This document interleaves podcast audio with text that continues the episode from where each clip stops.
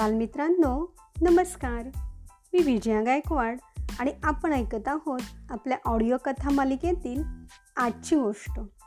आजच्या सुंदर गोष्टीचं नाव आहे सुंदरी आणि लेखक आहेत प्रसिद्ध बालसाहित्यिक राजीव तांबे. चला तर मग ऐकूया आजची सुंदरीची गोष्ट. चालून चालून आणि धावून धावून तिचं तोंड सुजलं होतं. तिचं सुंदर टोकेरी तोंड आता अगदी बथड झालं होतं. आता जरा दोन मिनटं विश्रांती मिळावी.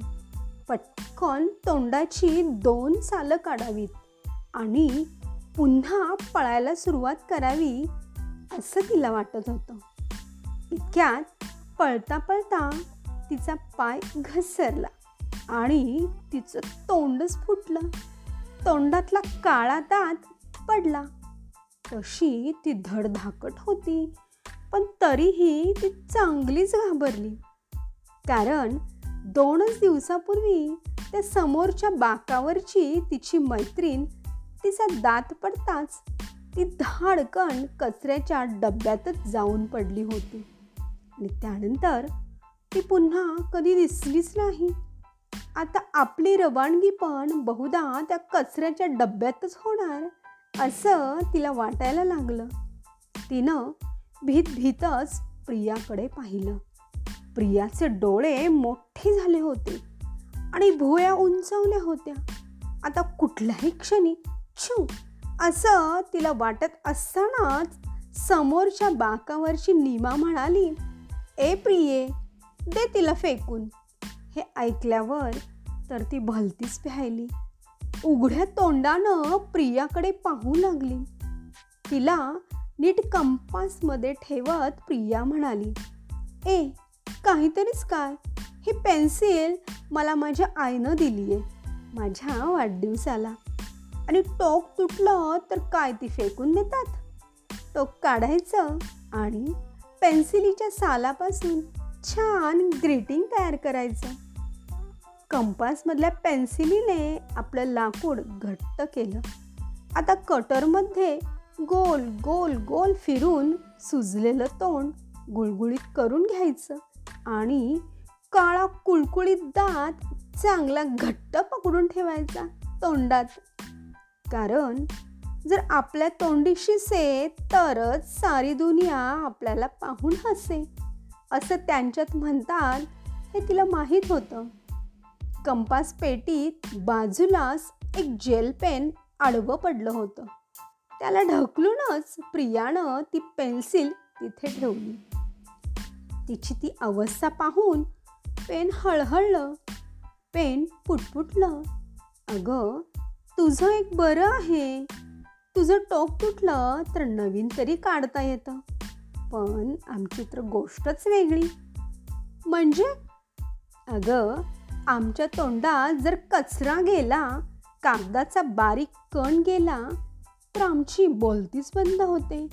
त्यामुळे आम्हाला फार तोंड सांभाळून काम करावं लागतं. तोंड ठेवा क्लीन तर रिफिल मिळेल नवीन असं आमच्यात म्हणतात ते यासाठीच. तुझं खरं आहे पण तुला वर्षानुवर्षे नवीन रिफिल तरी मिळू शकतं. हमारी तो बात ही अलग है। अरे चाकूचे घाव सोसल्याशिवाय आमचं तोंड टोकेरी होत नाही। आणि मित्रा जर माझे तोंड असेल टोकेरी तरच मी एक नंबरी नाहीतर मेरी पत्ती कट। आता हे पहा ही माणसं हातानं लिहितात आणि आपण तोंडाने म्हणजे आपली व त्यांची हातातोंडाची लढाई तर असते. आणि परीक्षेच्या वेळी तर विचारूसच नकोस.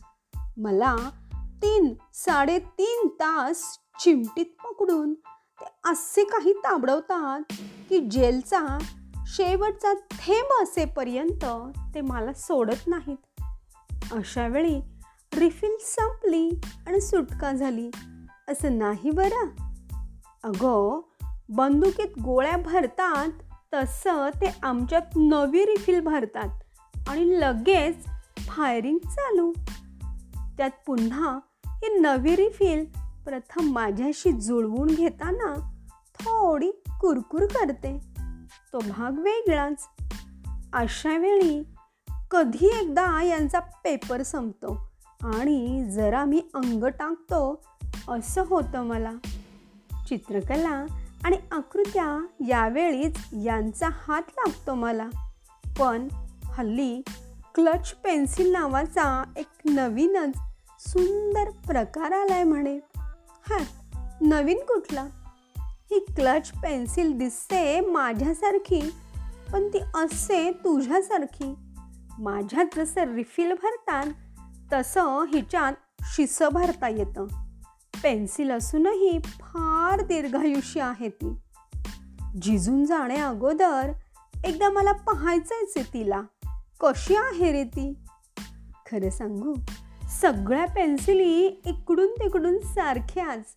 अगं ती भले दिसायला अगदी झॅकपॅक असेल पण तिच्या आत आहे तुझ्यासारखं शिसच ना. घरोघरी शिसाच्या पेन्सिली. तू चिनी म्हण तर तू ऐकलीच असशील ना? अगं नुसतं सुंदर दिसलं म्हणून काही कुणी मोठं होत नाही. तू तुझ्यातल्या शिस्याची किती काळजी घेतेस?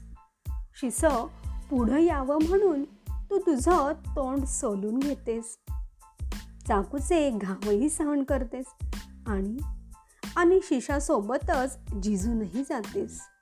ही क्लच पेन्सिल असं काही करत नाही.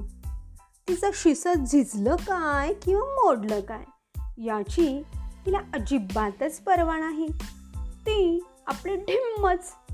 आता मला सांग मोठं कोण आणि सुंदर कोण? यावर काय बोलावं? ते पेन्सिलीला कळेच ना.